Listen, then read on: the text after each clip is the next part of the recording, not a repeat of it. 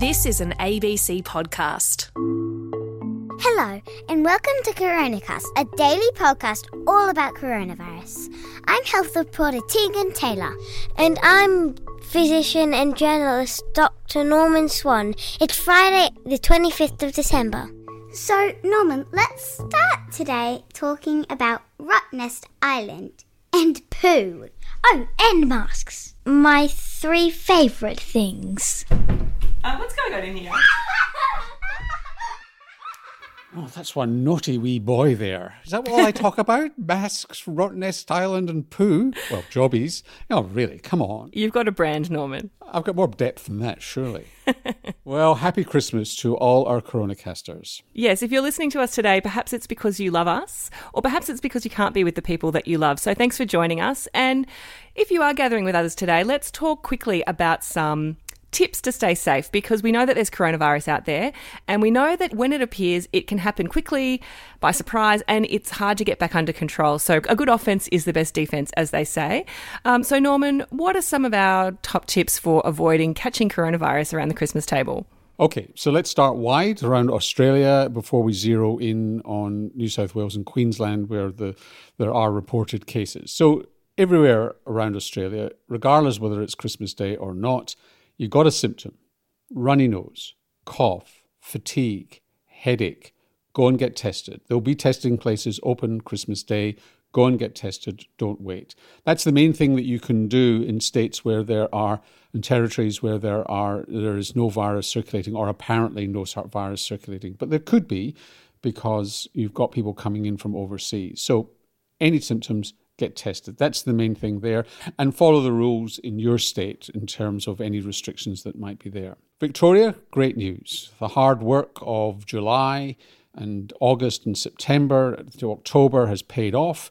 You've got a great Christmas with uh, virtually no or no virus circulating in Victoria. So it's fantastic and it's just reward for the hard stuff that you've been going through. In New South Wales, really, regardless of whether you are in New South Wales, you just got to stop moving around, unfortunately. You've got the best way to control this from really spreading fast is for people not to be mixing with each other as you know so be mixing as little as possible.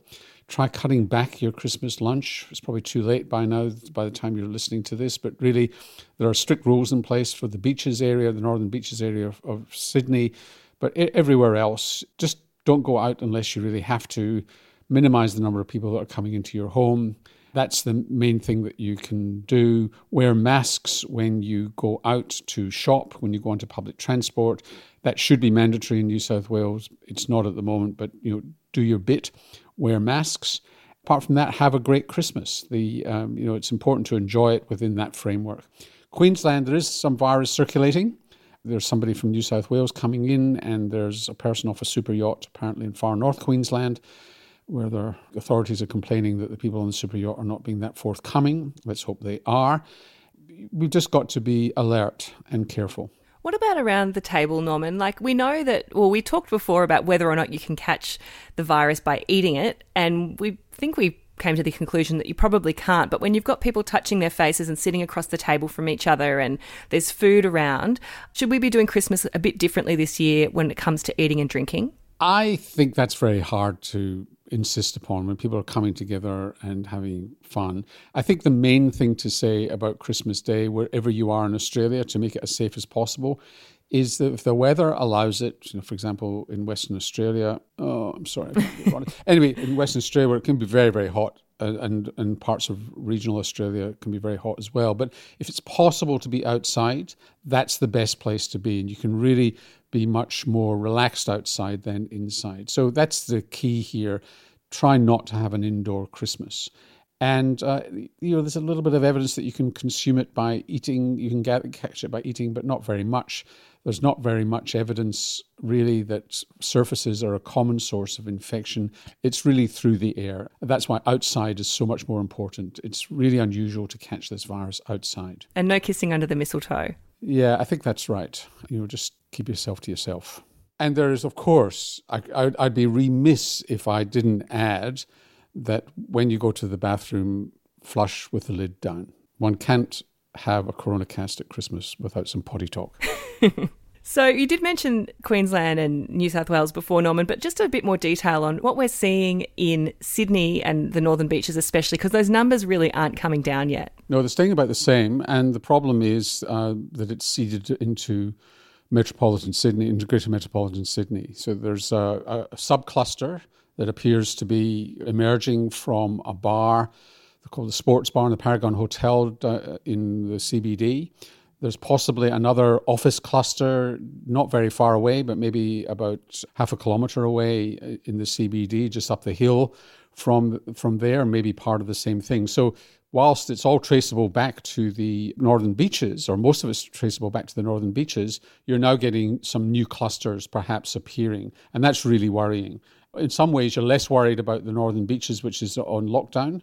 There is a risk in the rest of Greater Metropolitan Sydney that Christmas becomes a super spreading event somewhere because there's already a little bit of clustering happening. And that's what happens with this virus. It doesn't spread evenly through the community, it spreads from clusters. And we've seen someone from New South Wales bring it into Queensland. And then there's also that super yacht that you mentioned before, which is a bit of a worry because in the press conference yesterday, they were saying that they, they're picking up COVID in the sewage and they're worried that there might be more coronavirus spreading that they don't know about yet. Yeah, it's always a risk. It's always out there. It, the risk is largely from overseas. Yeah, a little bit of risk from New South Wales, no question about that and the, the virus finds any chink in our armor. We've said it again and again over, you know, over the year that's just gone by, and one cannot relax anywhere you are in Australia. And we should just provide a bit more detail about a, a, potential case of Australia exporting the virus to Singapore that we mentioned a couple of days ago. Yeah, so we've been pursuing this. We've been asking questions of the Federal Department of Health and then we were referred to the Department of Health and Human Services in Victoria because what we discovered was that these two people who landed in Singapore, who had spent a long time in, in Melbourne, and they arrived and they tested positive for COVID 19 and put into quarantine. DHHS has come back to us, and we've also done some separate um, asking around. And it turns out that if they had been tested in Australia, and come up with the result that they got in Singapore, they would have been classified as false positives. It wasn't a strongly positive PCR test and would, would largely have been put aside as not there. It's complicated. It's complicated why, but to score a positive that's confidently a positive. Um, there's just two or three things that have got to occur in the test, and I think they only scored on one of them from memory. But the this would have been classified as a false positive in Australia. So Singapore is being super careful, but the Victorians aren't too worried about this, but they are investigating some contacts. They tell us. Yeah, they tested the household contacts in Australia. They looked at wastewater, and they've decided that it wasn't. It's not a risk. And we should probably talk a little bit more about the British strain, which again is exercising uh, countries across Europe and creating concerns here.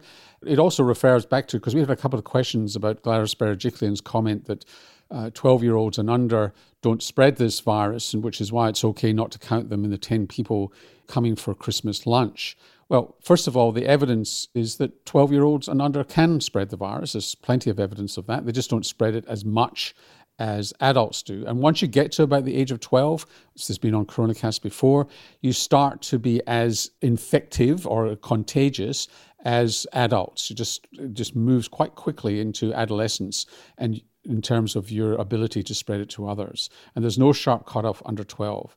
And in terms of the UK strain, they think it might be more spreadable because it does seem to spread to children more. This is preliminary evidence, but when they look at the data, more kids are testing positive to this form of virus than viruses previously. So there's a little bit of a worry here, just preliminary, could be wrong, but that they're getting a signal that this may be more infectious to children, in which case it starts to look more like influenza in terms of its transmissibility, and uh, that creates all sorts of other concerns. Well, it's Christmas and it's Friday, so it feels remiss of us to not do quickfire Christmas Friday fire Christmas.